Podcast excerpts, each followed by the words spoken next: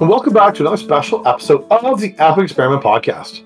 I'm your host, Bruce. It's episode 147, and I'm joined on the line once again by my co host, Stinky Pete. How are you today, Pete? Hey, grab your coffees. This is a morning edition for all of us. Um, and I'm excited to be back uh, with you, Bruce. We're going to talk about some exciting things today. And um, again, our content is on the Lotus Council website and it's on uh, various Discord servers. Uh, Bruce, uh, would you like to take us through um, just what we want to talk about today? Uh, we wanted to, you know, Yeah, for sure. All right, absolutely. I love uh, for yeah, Pete's absolutely right. It is a um, uh, early morning podcast here at the Epic Experiment, which is a little bit weird for us, but uh, I, ca- I kind of like having the sun up to do this. Um, before we get going anywhere, other folks, though, um, I thought we'd take a moment here and just send out our sincere condolences to the family of Sheldon Menery. If you are not familiar with Sheldon Menery, Sheldon Menery is a or was a uh, member of the um, the rules committee for uh, the for EDH, um, and is regarded as being one of the uh, early adopters of the format and one of the one of the most influential characters in uh, the advent of Commander as being this extremely popular format that we play and we all love. Um, he has been ba- he had been battling cancer for over seven years, and on Friday he passed away. Um, so our our sincere condolences go out to his fr- to his family, um, and uh, please know that uh, he will be missed. Uh, he, the- the- everybody in the who plays commander has been touched by Sheldon in some way, even if it was something as simple as his curation of the of of, of the format. Um, we we we're going to miss Sheldon, and uh, well, I never had the pleasure of meeting the gentleman. Um, you know, there's enough accounts now in the last 24 hours of people, um, you know, recounting how kind he was and how how much he cared about the game and the community. That there's no doubt that we're gonna miss um, miss Sheldon, and we wish that him all the best.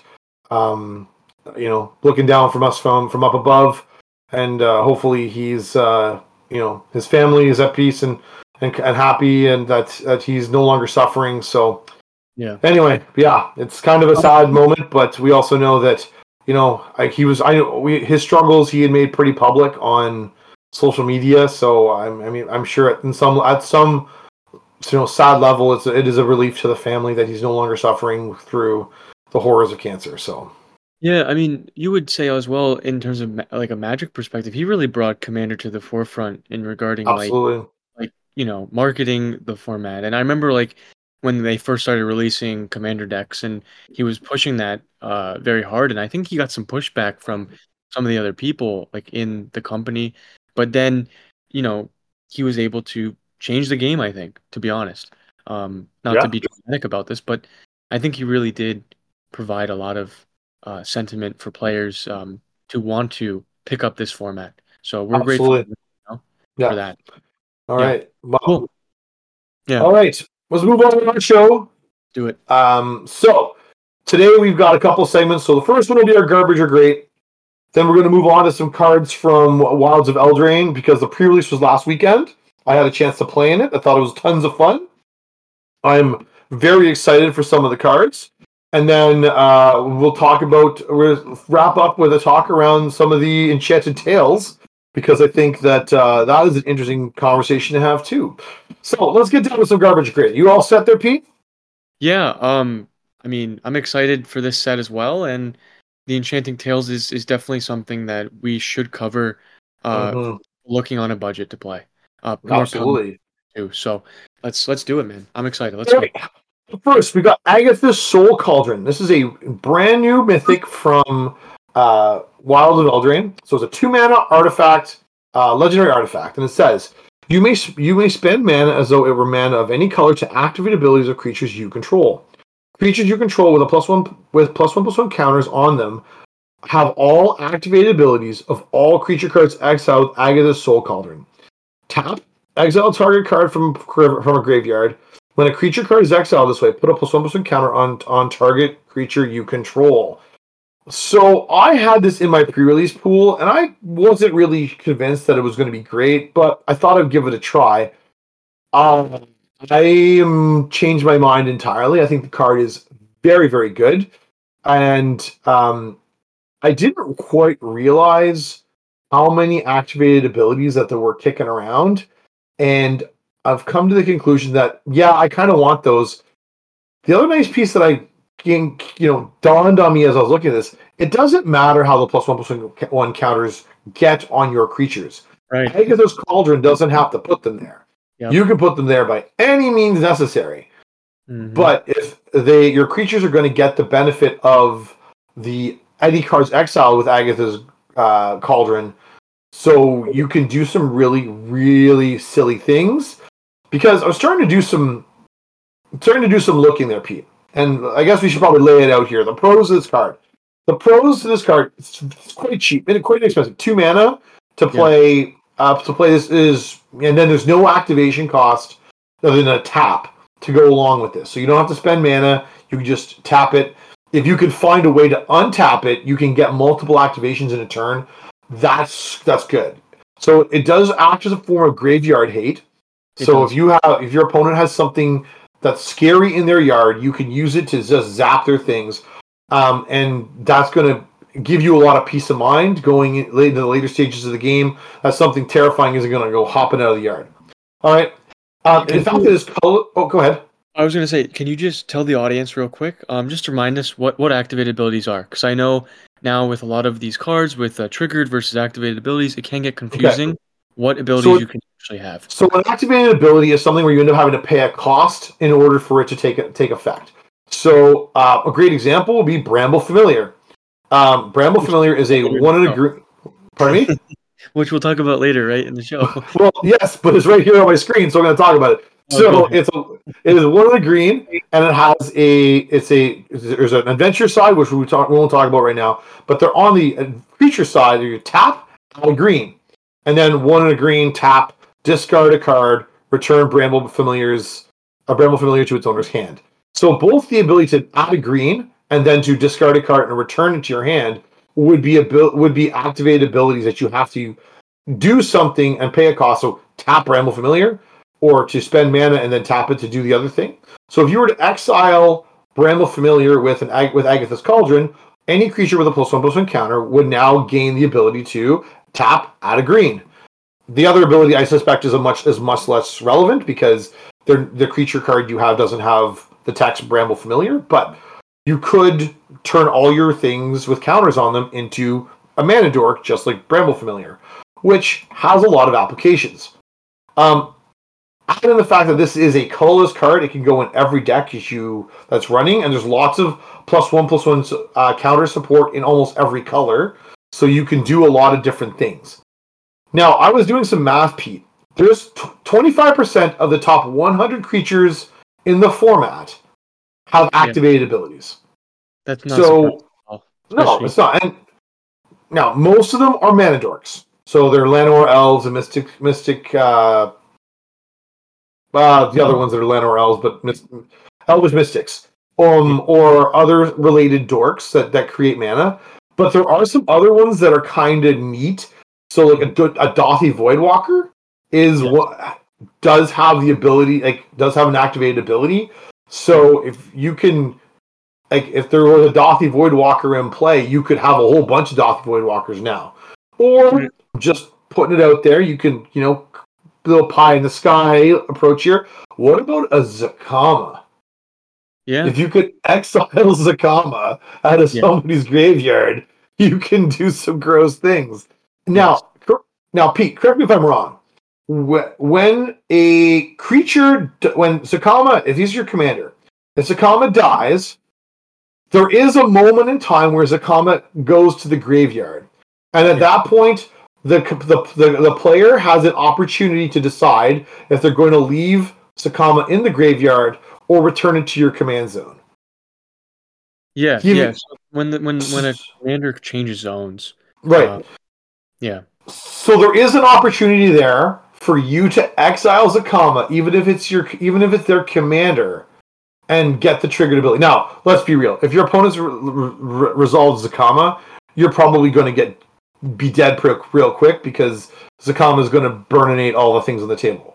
But is um like if they ch- say say Zacama's in your graveyard and Agatha targets Zacama as it hits the graveyard, I believe because of the rule change, um, with with how commanders interact in the zone, um, you can still put it in the command zone, and Agatha's ability would see it, but I'm not sure if it would get those abilities because it's not Hmm. underneath Agatha anymore. I'm not really sure.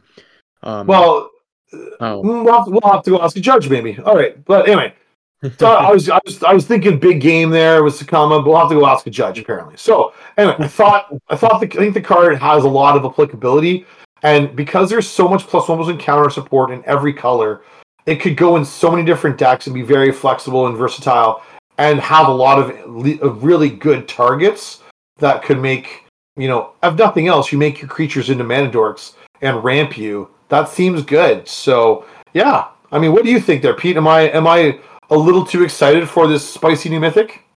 I mean, I think I think it's applicable. Like it's a. I don't think you put in every single deck that you run. I also think that um, it's going to drop in price eventually. I don't think it's a Oh, yes. Okay. Oh, Um, you're, you're real- right. I agree. Uh, I don't want to dampen anyone's spirits because I do like the card. I think it's really neat. I just think it's very glass cannony. Um, in regards to something like Mimic that when that first came out, people were very excited about that card, and now it's rarely played in in Commander. Um, this card is more applicable because it is easier to activate, but Mhm. um, it's basically Kraj, uh, which is that Simic card that could copy activated abilities with plus one plus one counters. Right. Um, and like it's that, but it's on an artifact. So let's just like think of it in that sort of sphere. Like it's an artifact that can get blown up, but it can do some cool things if it sticks around. Um, like any other card that that has some really nice uh, applicability in in our game. Um, it can be abused by the combo player, right? And you Mhm. can uh, find some really neat ways to uh, do stuff like like people use um uh what's the black ooze that has all activated abilities of all cards in all graveyards? Necro- necrotic ooze. Yeah, so it's similar to that as well, where like there's some really interesting combos that are going to come out uh, inherently from this. But again, I think we should be realistic. Like most creatures that are played in casual in CDH is different because in CDH everyone's playing uh, mana dorks that have activated abilities or creatures that have activated abilities. Um, for the most part, unless they're not in green. Um, so this is very, very, very applicable to CDH in my opinion. It's very, very good in that format.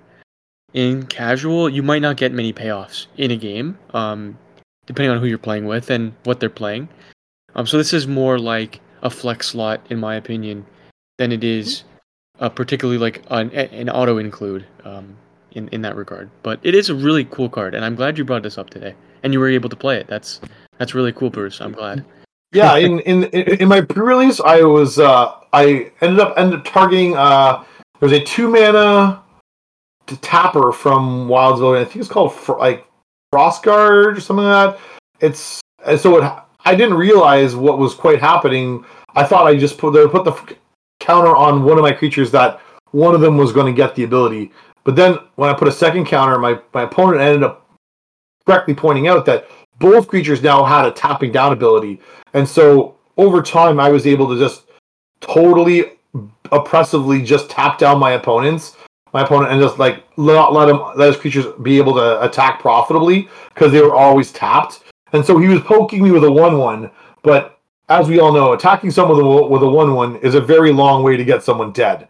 So it was very effective uh, in limited, and I'm like, well, like let's go see what it can do elsewhere. I think it's got some applicability. So anyway, yeah. what have you got in store for us tonight? So this card actually, ironically enough, uh, hoses combos. So it's um, it's a very old Merfolk from Nemesis. So it's called it's called Rootwater Thief. It's colorless and in blue. It's a Merfolk Rogue, so it goes in Merfolk and Rogue decks uh, pretty much automatically. For one blue, and uh, uh, it gains flying until end of turn, and then whenever it deals combat damage to a player, you may pay two uh, uh, colorless. If you do search that player's library for a card and exile it, then the player shuffles. Oh, oh my goodness! Ironically enough, Agatha's Cauldron works really well with this card if you have the card in your deck or someone is playing this card against you. Um, and it finds and re- removes Agatha, Agatha's cauldron for good. So it's kind of funny. I found this card um by accident this morning, and I had played it before. I just forgot about it. Um, but oh this wow, this card is funny. that's yeah, yeah. So it's weird because it's like turn two you play the creature, turn three you swing with it, giving it flying and pay th- three mana, and you get rid of a combo immediately. that is so sad. So I'm gonna be honest, there, audience. This is very reminiscent of the way Magic used to be designed. So I remember back in oh, it was uh, Ice Age a long time ago. There was yep. a card called Jester's Cap. So Jester's Cap was the same sort of idea. It was an artifact. You could play it and sack it, and you'd go remove three things from your opponent's deck and it was brutal for destroying combos and stuff because if you take away three cards, you're likely to have nerfed whatever combo they've uh, hidden in their deck. And in a commander deck, it's even more heinous because you're going to start stripping stuff out of their deck and they're going to be salty with you. This is funny and it's really mean, but if you're if you're if you have an opponent who is, is really big into into combos, then you might be well placed to play this and uh, go and ruin their day. Because I think this card is actually really quite funny and like it'll you do it once and your opponent will be like oh but if you do it every time to them they're gonna be like I hate you. That's the, it'll be the saltiest card on the sun. The other interesting thing is like you can still get profits from like uh, all the blue enchantments that care about combat damage to draw cards as well. So like what happens is on the stack is they go to block, they can't block if you give it flying, or they just can't block. You pay the two. Well, first you get to draw a card, then you pay the two and steal a card from them. Um, so it's like really, really strong. You can you can choose the tutor first and then draw your card, or you can draw your card mm-hmm. first and then go yeah, tutor card. Yeah. So it's like it's a two for one no matter how you slice it. Um, and I don't know. The meanest thing I used to do was with the old uh, Sygg River guide, where you'd give it protection yeah and then just hit them and then pay the two um, and steal something uh, is kind of like a meme, but I wouldn't put this in every single deck audience. Um, I would be picky about it because, again, it's only a 1 2. And um, later in the game, it might not become relevant anymore, especially if people are hitting you back harder with damage or you just can't get through in general. Um, but it is, you know, a fun way to mess with your friends, is what I like to say. So. it is that for sure. It's interesting on EDHREC. You'll click the button that says similar cards, and I would, and you know what it generates? Nothing that I would deem to be a similar card.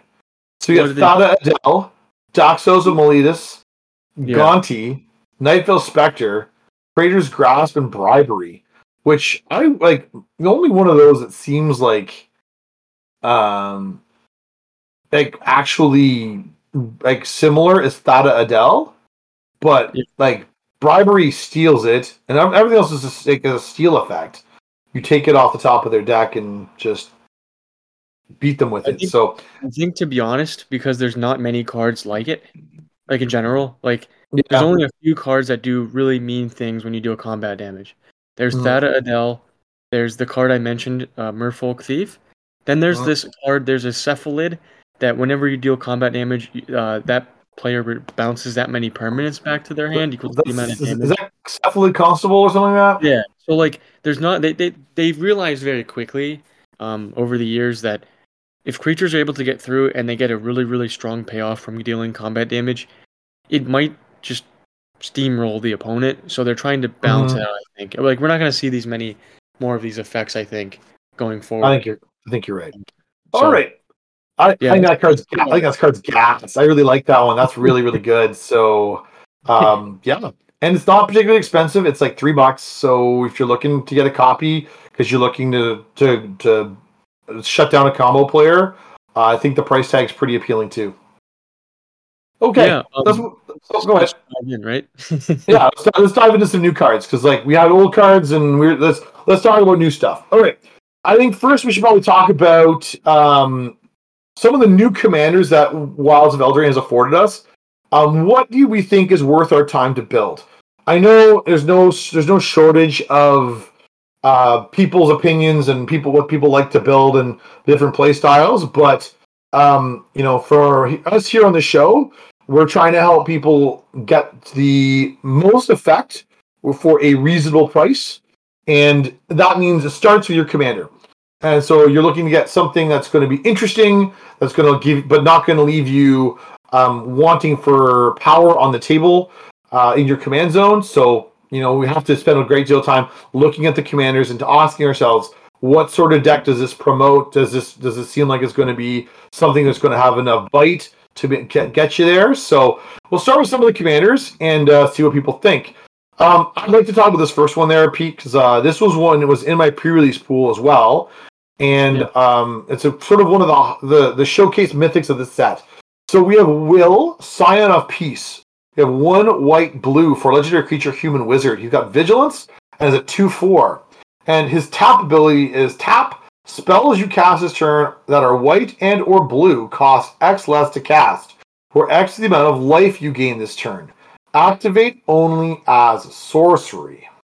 Now, this card was highly debated early on as, um, pardon me, highly debated as it sort of came out the door um, because it is, you know, we rec- remember Eldraine for Rowan and Will uh, Kenrith, who are the were, were the crown princes uh, and princess, crown prince and princess of uh, of Eldraine. Well, now that Kenrith, um, King Kenrith is gone, we have Will and Rowan taking up his place, and we get two very different cards. And so Will, Will to me, I think is disappointing there on the whole. There, Pete.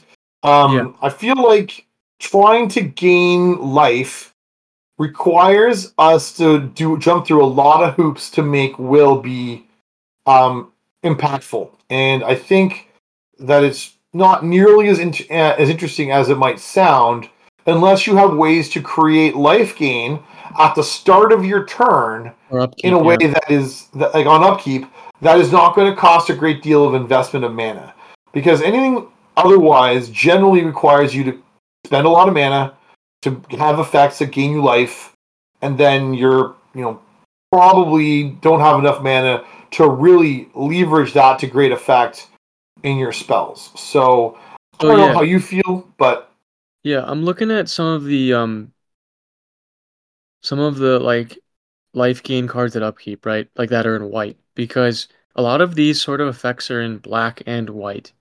Um mm-hmm. But because it's blue and white and white and blue doesn't really have life gain at all.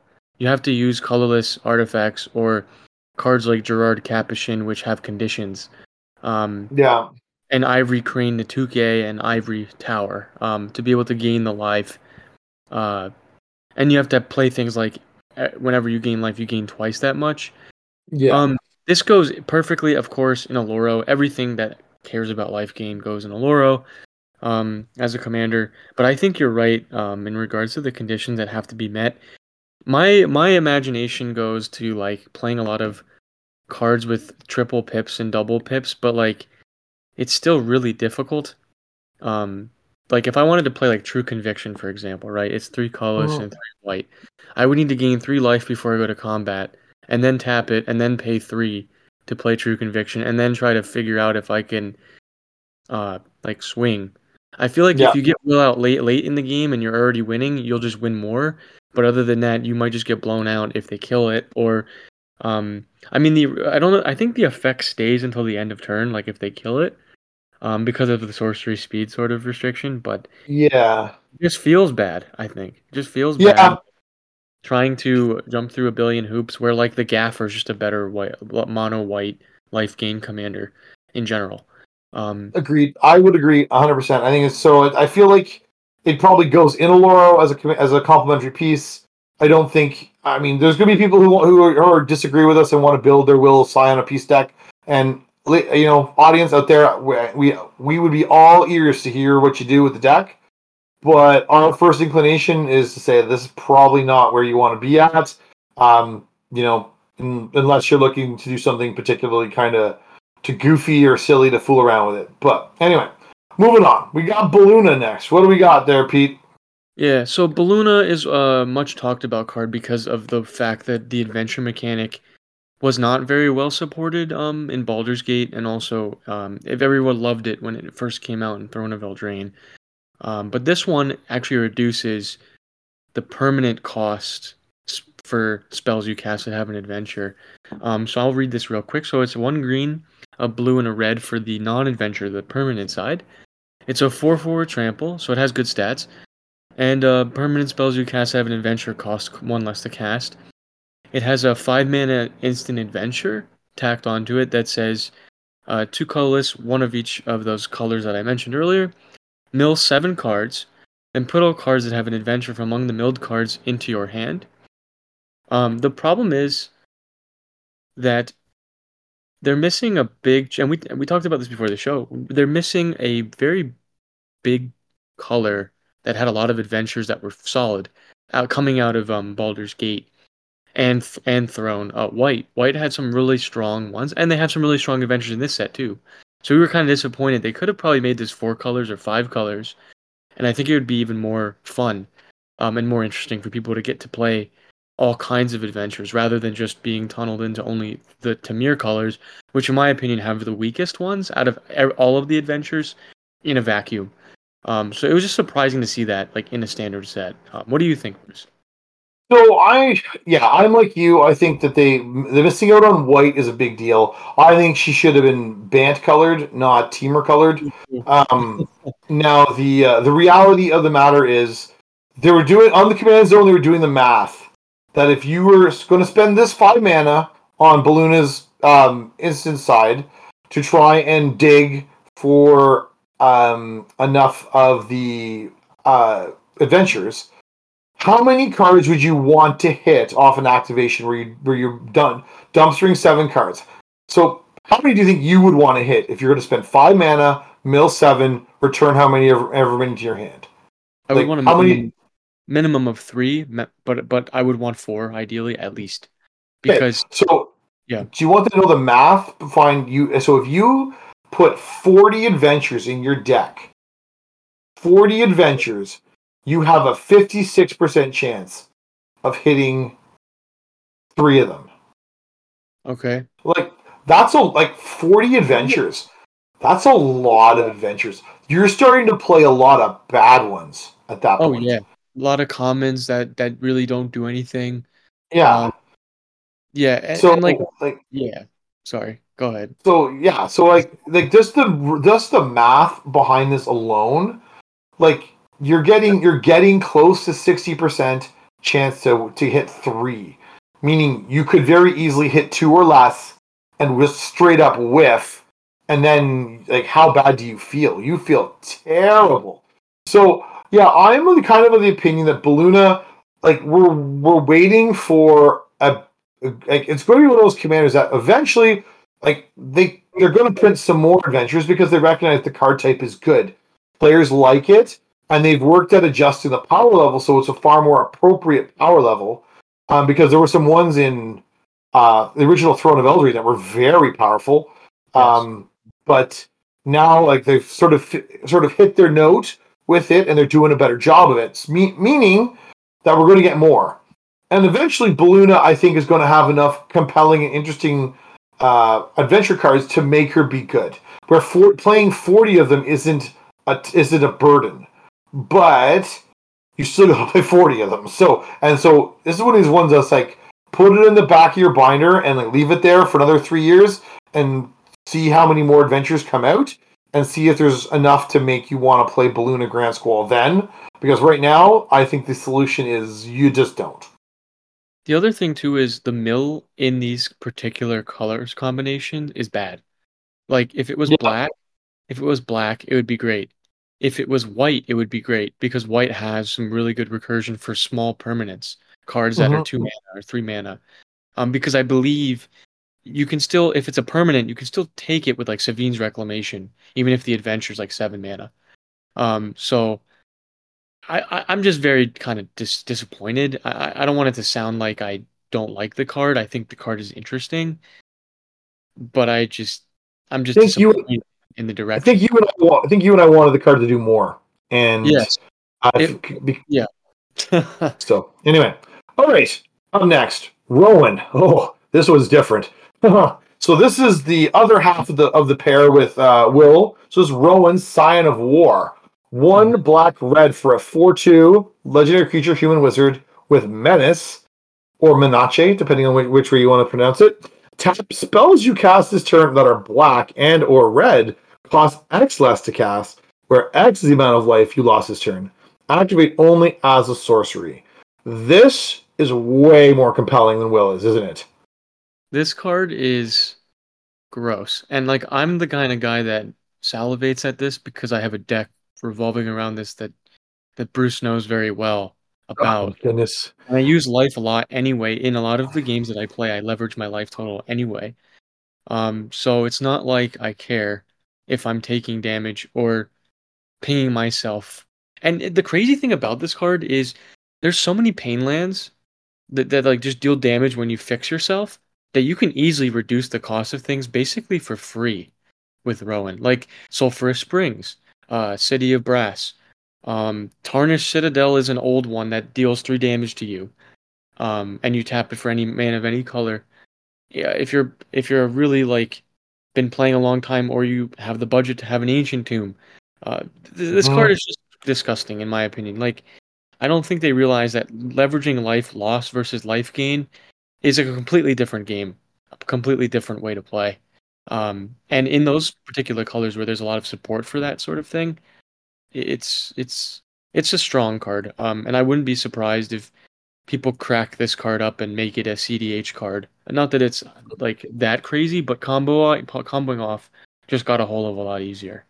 hmm Yeah, no, I I think I think Wizards Design knew that paying life is a lot easier, and I think they were okay with that.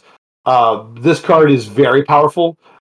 Whether you play it in the 99 or you play it as the commander, I think either way you're going to have some very powerful choices to make, uh, and you could find yourself with a very oppressive deck.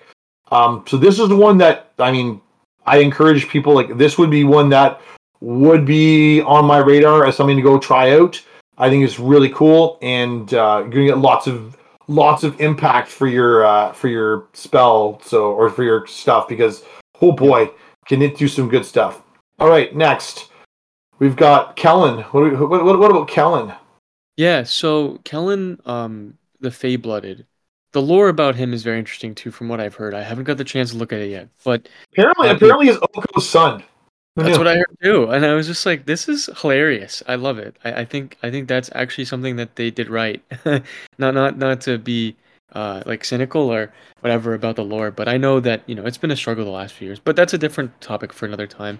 Um, this is a legendary human fairy, so that's interesting too because its its types are also uh, very very good. Mhm. Um, so du- it has double strike. Uh, it's a three mana two two. Other creatures you control get plus one plus zero for each R and equipment attached to Kellan. But the really strong part of this card is, and the debate is, should it be a commander or not? In our in our sort of kitchen type, kitchen side talk, um, the birthright boon side is a two mana sorcery, uh, one white and a colorless. It's search your library for an aura or equipment card, reveal it, and put it into your hand, and then shuffle. I mean, Bruce, you know full, full well that tutoring is very powerful in this format. Yeah. Um, Yeah, yeah. and there's time to do it. And if you can do it multiple times, um, very strong. But our Yeah. debate raged about like how many times and how much mana do you really want to spend to do this? Um, and its ability only buffs other creatures, so it's not like you're gonna get a crazy buff for Kellan to kill somebody with co- with commander damage. A lot of equipment style decks, they either kill you with commander damage, or they swing with a creature that's really fat and just beat you up with that one creature. And Kellan really doesn't fit that. It go it's almost like a go wide strategy, similar to that precon they released a few uh, a few months ago. Um, that was uh, through the Phyrexian precons or whatever. Um, Mhm. Yeah, with Court I Padine, Padine. Yeah, that guy. yeah, yeah. What are your thoughts? I mean, I, I know what my thoughts are, but uh, I want you to go because obviously, um, I guess I've been doing this sort of style for a long time, so I'd rather, I'd rather see your your side of things first. Well, so my so when I look at this card, so I I am intrigued by the tutor ability on this. That can go in, that can be a repeatable tutor effect from your command zone, which I think is really, really potent. Um, we don't see that too often because like most decks have like a tutor or two, but to have this sort of effect be something you can recur and you can cast on demand is very different. So I'm so that's why Kellan got my attention. But I agree with you that I don't think that this is the sort of card that is going to tip the scales of, of equipment decks everywhere. Because Kellan gets like all for all the bonuses it grants your team, it still dies to all sorts of stuff. Whereas uh, other commanders are a little bit more tricky to deal with. Um, Akiri in particular, because Yeah. Akiri um, is sticky in that it gains indestructible for removing um, equipment from it, making it hard to take off the battlefield.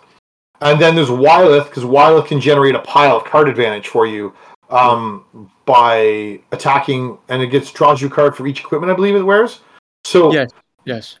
so like so this would be in my estimation like a third tier support card like your if akiri's your your main your main commander Wyleth goes in the deck and kellan goes in there too to support and um so while it has a home and it's going to be a, a interesting card to play i don't think it's the boros commander we were looking for that's going to take the boros equipment archetype from being like a viable thing to do into being a top thing to do. Now it's just one more complementary piece that we could use to, you know, maybe ratchet it up a, a rung or two up the ladder. Yeah, so it's it's it's also it's five mana, right? So like Yeah. if we if we boil it down to um the efficiency of it, it's very difficult. I've I've had trouble with this in the past with my equipment deck where you have all these cool things you want to put on your creatures, but you don't have the mana to spend. And a lot of cards um like in that sort of style, you're playing a lot on your turn. Um and you're not Mhm. Necessarily interacting yeah, you're not exactly interacting with other players, uh, but they they will more more than likely interact with you. Um, a Bane of Progress, yeah. a Bane of Progress has definitely wrecked my whole uh game before. Um, because I play artifact lands as well sometimes to for some added Ooh. bonuses. Um, but the problem is not that the card is uh like inefficient, but more so that it's it's slower than other equipment commanders that people already play. Um and and and then like the equip costs are not reduced. If if it reduced equipment somehow, then it would be a like an upper echelon sort of card. But Yeah. it doesn't do that. Um and double strike Mhm. isn't as relevant as it used to be in regards to this sort of um aggro strategy. So anyway. Uh All true, all true statements. All right. Uh, up next, we have Lord Skitter's Sewer King. Uh, two and a black for a 3 3 legendary creature, Rat Noble. Whenever another rat enters the battlefield under your control, exile up to one target card from an opponent's graveyard. At the beginning of combat on your turn, create a 1 1 black rat creature token with this creature can't block. Um, uh, this is not like the most compelling of commanders, but I think this is a really interesting card to go into 99 because it requires so little of you, Pete. It's just if you're in black, you're going to play this, and it, it's- to me, it looks a lot like uh, Legion Warboss, where it just makes a token, and then it's going to play a little incidental graveyard hate, and it really asks very little of you to do anything else. So, I mean, I think it's going to see play. Uh, if people are looking to to leverage it, um, I think you're going to find that it's a, a very effective tool. Um, it may not be the most exciting thing unless you really want to play rats, and I don't know if that's what I would recommend to people. I know there's a lot of interesting rat decks with like the rat colonies and the uh, what's the other rat that you can have a million of? Oh, yeah, whatever. Arrow Mm-hmm. Is the famous one. Yeah, so you can do a lot of cool things. Yeah. But I just think on his on its face, Lord Skitter is just a good card, and people are going to run it just because it just incidentally hates out graveyards. This is kind of like an Ophiomancer, but like on your turn. And Mhm. uh it just screams aristocrats to me. Like you sack the rat, people have to sack a creature, you exile their creatures from their graveyard. Um yeah, I mean, you know, black does the thing, which is killing everything. So eh, I think the flavor of the card is what's most appealing. You know what I Yeah. mean? It's a rat noble. which is funny. Yep. And then it's just like a interesting sort of like budget token producer. Um, because you know, Yeah. a lot of those are becoming more expensive over the years. Okay, um, this is our last one for the sort of commanders. Um, this one I actually like a lot, and I I showed Bruce this one before the show. It's it's an uncommon that's a Simic, so it's it's Troyan Gutsy Explorer. It's one colorless, a green and a blue, and you can tap and activate it. Add green and blue. Spend this mana only to cast spells with mana value five or greater, or spells with X in their mana costs. And then you can pay one blue, tap it, draw a card, then discard a card, and it's a one-three. Any commander, uh, audience, any commander that draws cards uh, as part of its uh, sort of layout is is powerful. Um, Mhm. Don't get me wrong here. It's one of the underrated things that that people look at when they decide what cards they're going to run in the deck too. You can put this in the 99 of Z- um, Zaxara. It's that that Sultai one that cares about X spells. But you can run this as a commander itself and play Simic good stuff. You can play big creatures. You can get bonuses um, off of that. And then I mean looting is looting is great. Uh, you know, rummaging, all of that stuff. So I think this card is actually really interesting. It's not like a standard Simic sort of Mhm. ramp ramp out card. I mean, it ramps for specific conditional things, but as a Simic card, I like it. You know what I mean? I think it's a little bit more interesting than what we've seen in the past. What do you think, Bruce? I think it's pretty cool. I uh, am interested. uh, My first inclination was like look at uh, Kinnan, but the problem with Kinnan, if you're playing at a CDH level, it doesn't uh, really get into spells that are as big as Troyan can deal with. But Zaxara and Imoti and Magus Lucea Kane are all like great homes for this. Imoti, for those who are who aren't familiar with, Imoti Celebrant of Bounty. Uh, it's, it's a five mana uh, Naga. It's blue green, and then has Cascade, and then spells you cast with converted mana cost six or greater have Cascade. So you're going to get into this whole game of playing like the biggest of big fatty green, gre- like just greedy green and blue things, and just go ham. And Troyan goes right in that deck and allows you to do gross things. And Magus Lucea Kane pays you off for X spells. So I think it's pretty cool. I like Troyan. Um, I think it's going to be a, do a lot of sweet things. Yeah, uh, it slots right into. I have this really weird Volrath deck, which will probably feature on the show eventually once I pick this up. And every it's partnered with Keruga. So Keruga actually's condition says you all your cards can like all of the cards in your deck, instants, sorceries, and permanents, uh, beyond lands have to be three or greater. So this is like a perfect mana rock for me. Um, and copying it with uh, Volrath is really cool. So I'm excited Absolutely. to try this. So Absolutely. All right. There's some other cards that we're going to try and go kind of go through quickly um, because I think there's a lot of other really cool things in the set. Um, the first one we have is Night of Sweets' Revenge, which is a four and a sorry three and a green enchantment, and it says when Night of Sweets' Revenge enters the battlefield, make a food. And it says foods you control have tap out of green, and then five green green. Sacrifice Night of Sweets' Revenge. Creatures you control get plus X plus X until end of turn, where X is the number of foods you control. Activate only as a sorcery. So- So, So Bruce, what you're saying is now I can kill people with commander damage in Rutstein. Is that what you're saying? yes, you can absolutely.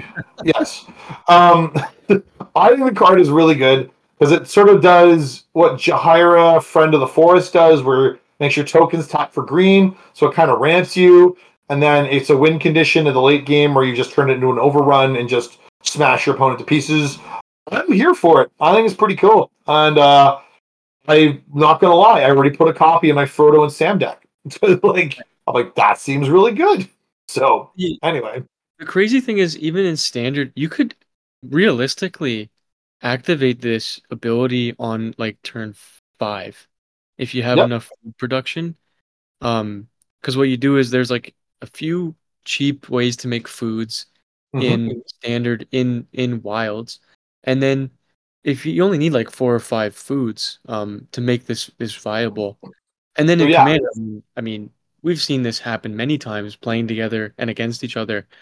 Um, people love to create extra value when they can do it. So Mhm. um, Yeah, this is cool. This is a really That- neat a- card. yeah.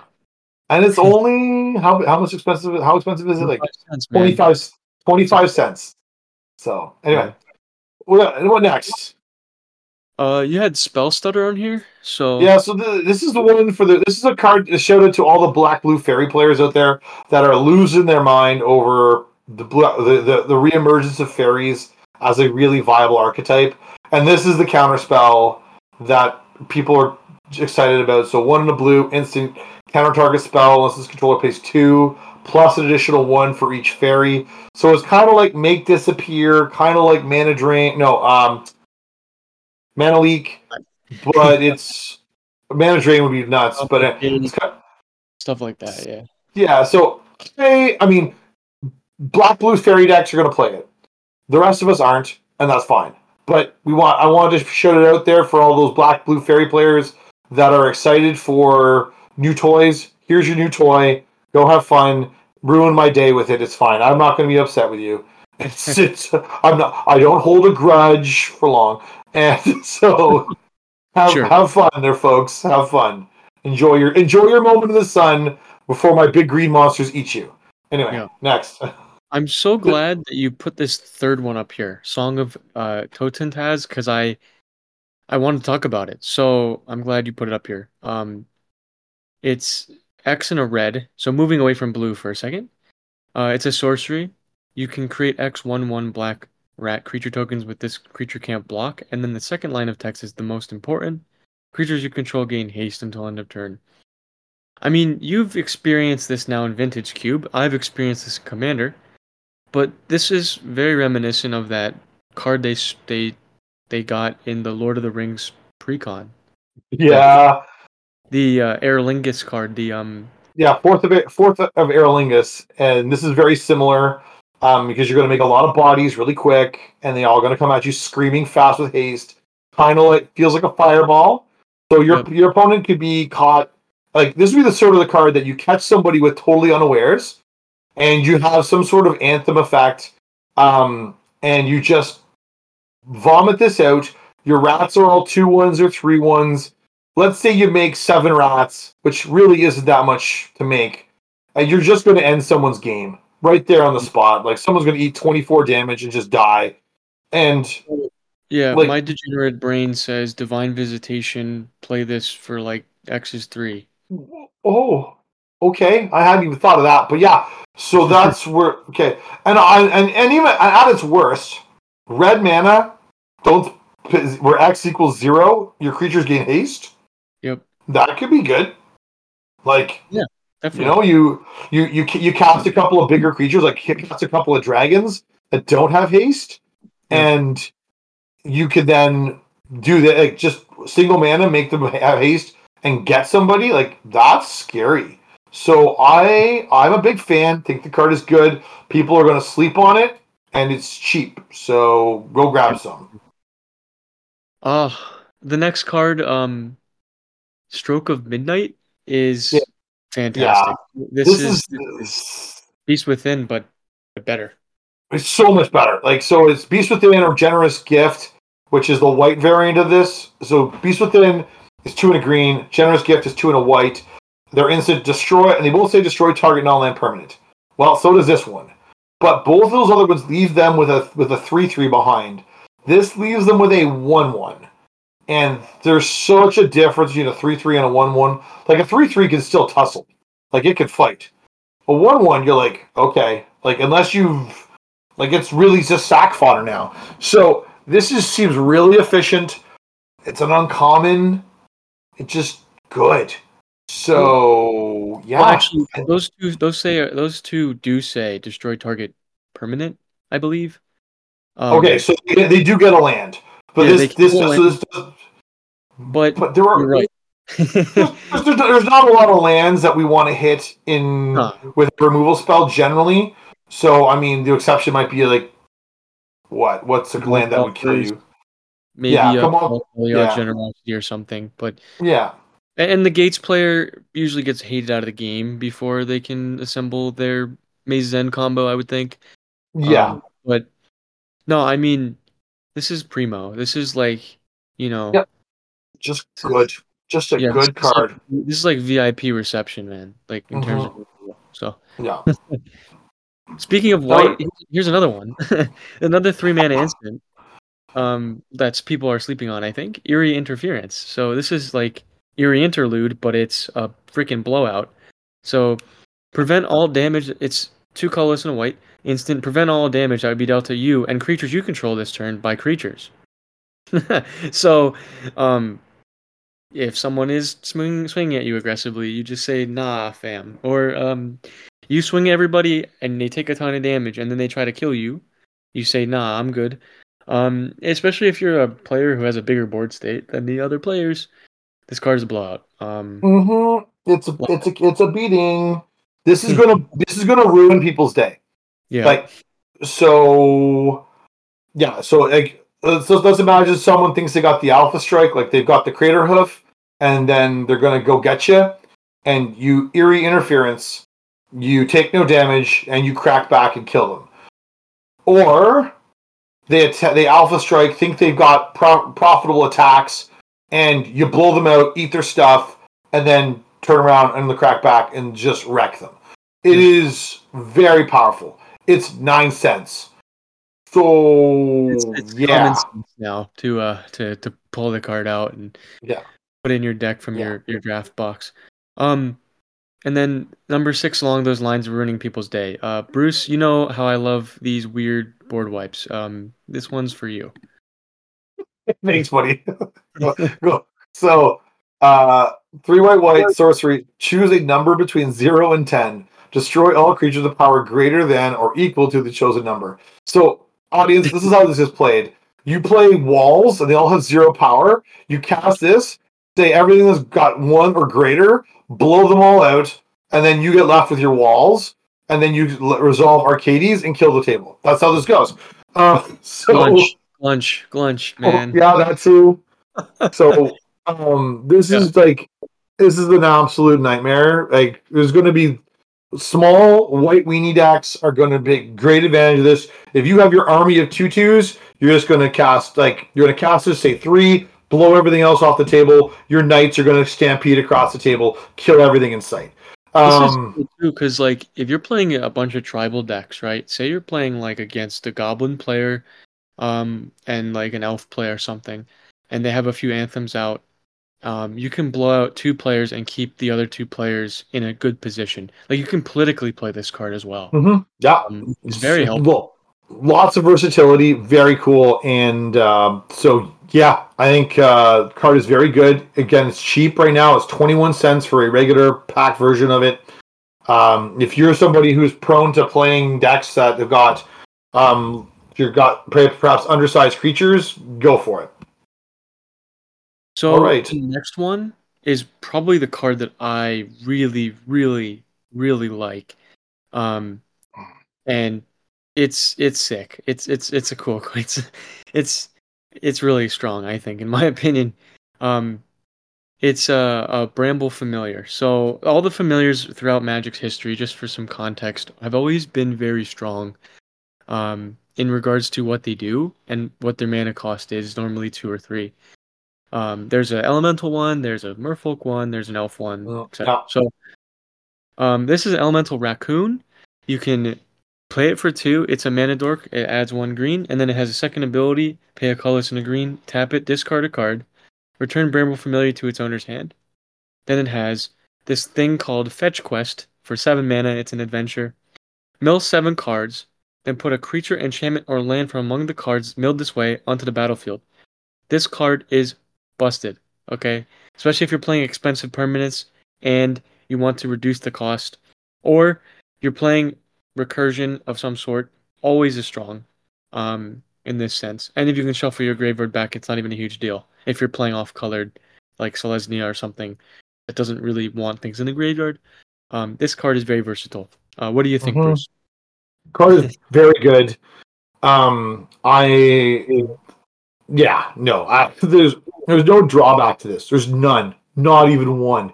So if you know early in the game you play you have a dork, you can ramp, great, and then later in the game you need to find something to do something to like to catch up or to address address the board state. You can use return it to your hand, and you can return it instant speed. So the turn before you need to cast it, you can end step it, boom, to back to my hand, and then fetch quest, mill seven, dig for something cool, um, and then put it and then put it in your hand. So uh, there's there's no drawback here. This is just good. It's twenty cents. You're gonna any deck that's playing green with any amount of recursion is gonna dig it. Go and find the card. It's just good. There's nothing. There's nothing else to say about this card. Yeah.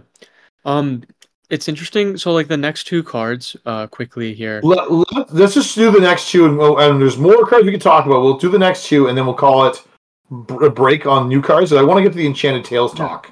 Yeah, yeah, let's do it. I mean, what I was saying was there's a mini sort of combo with these two cards. I think in standard. Yeah, uh, that's why I can talk about it. So two mana, uh, Collector's Vault is a sleep is like a really good EDH card too. Um, in cards mm-hmm. that need the fixing, in, in color combination need the fixing. Um, it's called Collector's Vault. It's a two mana uncommon artifact. Pay two, draw a card, then discard a card, create a treasure token. That's really good. Um, especially in two, three color, four color decks, as a cheap way to create value. But then, um, in standard, so like the next card. So, that, so this card's pretty obvious, right? You could put this in any deck and it'll run. Um, the next card, Farsight Ritual in blue, in blue is really strong uh, as an instant, and it's 18 cents right now. Um, it has bargain. So Farsight Ritual is a four mana instant bargain. Look at the top four cards of your library if the spell was bargained. Look at the top eight. Put two of them into your hand, the rest on the bottom of your library in a random order. So what you do is you that you play the collector um, collector's vault, right? You draw a card and discard a card on turn three, make a treasure, and then turn four, um, you play Farsight Ritual, and you get to find the cards you need to win the game. Uh, uh-huh. it just seems quite strong uh, in that in that regard. So these cards are also very playable in EDH. Or, yes, um, any ritual is really I'd say. Yeah. Right. So yeah, no, I'm I, I collector collector's vault. I mean, the only drawback is it's a little expensive to activate, but yeah, the fact that it's going to give you a, essentially a cost reduction on it because it's going to make an untapped treasure token, which is interesting. It's an untapped treasure token because it wasn't that long ago like with New Capenna, uh, R&D was starting to give us tapped treasure tokens to slow right. us down. And so now they're going back to untapped treasure tokens. And so you're, you know, you spend two to get one. Um, but if you're looking to create a critical mass of artifacts, they're going to create tokens. They're going to create um, all sorts of stuff that you can then sack. This card is going to be super versatile for you, and you know your academy manufactors and your peregrin tooks and everything else are just going to love it. So all good things to have there. Farsight ritual is like uh, if you dig the fact you can sack a token dig for eight that's huge. Because like dig through time is only dig for seven. So you can go an extra card deeper to find that combo piece or that thing you want. This is good. I mean i know it's i know it's more expensive because it's four mana but we had a fixed uh, dig through time in one of the core sets. I forgot what it's called, but it's like two and two blue for sorcery. Look at seven, put two in your hand. You've got one better. Dream something. I run it in one of my decks. That's why. I yeah, it's a good it's card. yeah, yeah. Mm-hmm. But this is two blue blue for instant bargain. Look at eight. Come on now. Yeah. So yeah, it's like Memory Deluge is in the same league as this. Like this is good. So and it's again twenty cents. I mean, like, yeah, uh, it's it's this. We've talked about this before. It, it's it's the way where the cards are bottoming out. It's like kind of nice that they're budget now. I would say. Can uh, I just can I just one kind of busted combo with this card? Sure. Is hatching plans, which is yeah. one of the cards from the Enchanting Tales, which we're moving to next. But enchanting to uh, hatching plans says when hatching plans is put into a graveyard from the battlefield, draw three. So if you have hatching plans that you pooped it onto the battlefield on turn two, whatever, and then you use Farsight Ritual, you'll get the benefit of draw three, then go dig at eight and find two more. Like you just refilled your whole grip, and you're like, oh, your opponent's just gonna go, that's not good for me. Like, no, it's not. Nothing good yeah. happens now. So let's let's let's move into it then, right? So how many Enchanting Tale cards are there, Bruce? If you mind telling the audience. Pretty sure, pretty sure there's 45, but I will go have a quick look and double check. So we're looking at looking at Enchanting Tales. It says there's 103 cards, but some of those are that there's two styles. There's the um, the styles you're going to find in most of the packs, and then there's the uh, the anime style that you're going to get in some of the collector packs. But there's some really really high profile targets here.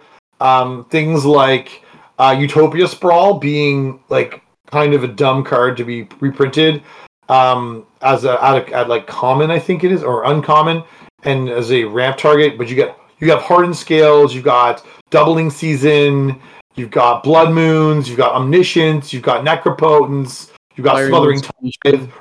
Rhystic Study. Like there's Some of the so many. Yeah. Yeah, there's so many broken broken enchantments here that everyone plays in their commander decks. Now, I'm going to be honest with you there, Pete. I'm a big fan of this sort of extra product. Every time Wizards has put these extra sheets in the in a set, I like it. So we had it with like the legends from Dominaria United, when we had the artifacts from Brothers War. Um, now we've got these enchantments. I really like them, but I recognize that there's some people out there that aren't a big fan because now it creates so much accessibility to these artifacts that are sorry these enchantments that are so powerful. I mean, if people just had like one of the things with necropotence is that necropotence used to be hard to come by. There Yeah. wasn't a ton of people who ran necropotence because they just couldn't find it. It's so old. Well, now necropotence is going to be everywhere because everyone's going to be able to find one and at a, at a reasonable price. I mean, right here in Canada, if I want to look for necropotence, um, I wouldn't have to pay a whole lot for it. Let me go feel, find the price at the local store here. Necropotence. So so while you're doing that, I want to just tell the audience some cards that are super strong that are now like a dollar or less. Karmic Justice, okay, uh, used to be like a twenty-five dollar card. Now you can get it for fifty cents, and it says whenever a spell or ability an opponent controls destroys a non-creature permanent you control, you may destroy target permanent that po- opponent controls. So if somebody nukes one of your lands, you can nuke one of theirs back, for example. Or if they Yeah. blow up a creature, or sorry, if they blow up like an enchantment on your side or an artifact, you can blow up one of their lands. It's it's brutal. Yeah. Um, polluted So another one. Necropotence right now, you can find it here in Can here in Canada, mind you. I'm looking at Canadian prices for fifteen dollars. The other versions of it, like from back from Iconic Masters or Ice Age or whatever else, they're all listed here at over thirty to forty. So you can find a Necropotence for half the price right now. Um, you can even get the anime borderless version for thirty bucks, which is seems really kind of appealing. Um, so um, if you have access to these powerful artifacts that are going to, or sorry, powerful enchantments again, you're going to find that people's power levels, their decks just suddenly gets ratcheted up because the arms race is well and on. Like it's well and good, like just on because everyone's going to have access to it, and there's no reason not to play it uh, unless you are very intentional about communicating with your play group.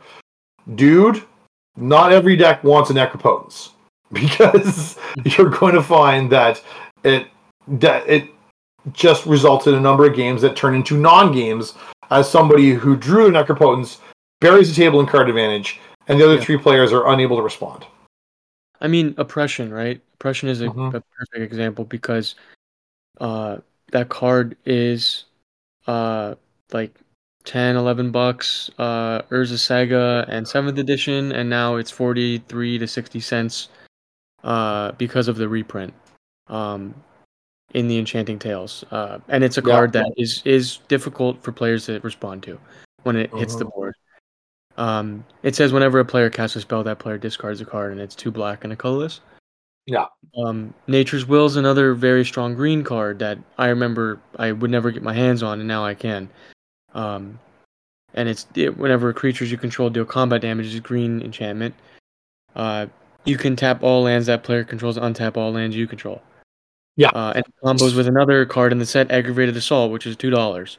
Uh, Yeah. You can pay five. and so creatures you control. Like, there's so many things you can do now that people probably weren't able to do. Um, Yeah.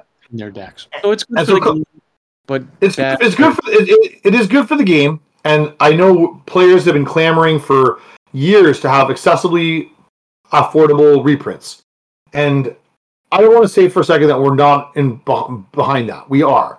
Um, just that you and your play group need to have a real conversation around how much power level you want to see put in your list, uh, in your decks, because there may be players that are like, uh, you, you, it sounds really great to put that super high end, powerful enchantment in your deck, and then you go, oh my, this isn't fun anymore because somebody is just going ham. And so, like, folks, use the cards, enjoy the cards. If you really want that Necropotence for your deck, you now have it at an affordable price point. Go and do it. But be aware, be conscious of the fact that people, when you're playing, you've now just introduced a very powerful card into your deck, and that that may tip the balances. And so, you know, your your play group may have some some toing and froing to figure out where the, the your new power level needs to settle as you figure out what to do with all these really powerful, high end, expensive enchantments. Yeah, I'm curious, Bruce, how many people are going to ask me to pay the two now in every in every game that we play A lot. when I draw cards. And then, I mean, I'm happy though, right? Because Greater Auramancy is a card I've wanted for a long time, and now it's affordable. It's about eight, nine dollars, right? Um, Absolutely. I encourage, encourage the audience to take a look at these cards. The art, the art is fantastic. The uh, power level of these cards, like Bruce was saying, is is very strong. Um, and there are cards that that that needed to be reprinted. Let's be honest here. Um, Mhm. so yeah, I mean, just just just be discernful, right? Uh, that that's what we always try to say here on the channel. Um, uh, play what makes you enjoy the game, but also make sure that if you're playing EDH, that you're having a good experience with multiple people. Um, instead of put, focusing winning. put every- waste slot in there too. Oh, I didn't even notice that one. Oh man. There's um Greater Auramancy. There's there's there's what was the other one I was just looking at? There's uh Uh, there's, a- there's an unnatural growth. That's Yep. or sorry, yeah, that's super. Like that thing goes busto. Um, there's dark uh, tutelage, which is an uncommon. Yeah. That's uh, uh, budget Bob. There's um yeah, there's what else? Uh there's Kindred. Great pack got a reprint. Yeah. Because everyone needs more great packs. There's Kindred Discovery. There's uh, all the ley lines. There's Repercussion. Uh, There's an intruder alarm. Oh no, there's an intruder alarm. Yeah. Alundo, Alundo's got a new toy. Sorry. yeah. You know, I mean, I'm glad. Like, like, I mean, the arts are cool. Like, the the cards are really, really like, really neat the way that they did the arts this time around. But, um, yeah, I think, I think uh, this will definitely impact a lot of EDH discussion. uh, regarding for sure. when we should see reprints and how often should we see reprints because um, they really should i think and we should talk about this on the show eventually but they should really discuss like a timeline for reprinting um, just to give people enough time first to get the reprints they need but also um, to have these discussions with their playgroups. uh, other than Yes. that i mean I, I'm excited for for WoW to see where it goes in standard and in EDH. I, I know you are, and this this is great. I'm glad that we're back. Um, Me recording. too. Me too. It's been good. It was good. Good talk this week. All right. I think we're gonna wrap, I think we're gonna wrap it up there, there, Pete, because it's time for us to go and let our audience go and enjoy their uh, the rest of their day. So, thanks very much, everybody. If you want to catch the show, be sure to check out the show notes for all the places you can ca- you can get in contact with us, all the places you can track us down on your favorite podcast apps. Um, and uh, yeah, everybody, thanks very much for sticking with us. Uh, hope you have a great day and have fun wherever you next play Magic. Thanks very much, everybody. Take care. Have a good one. bye bye.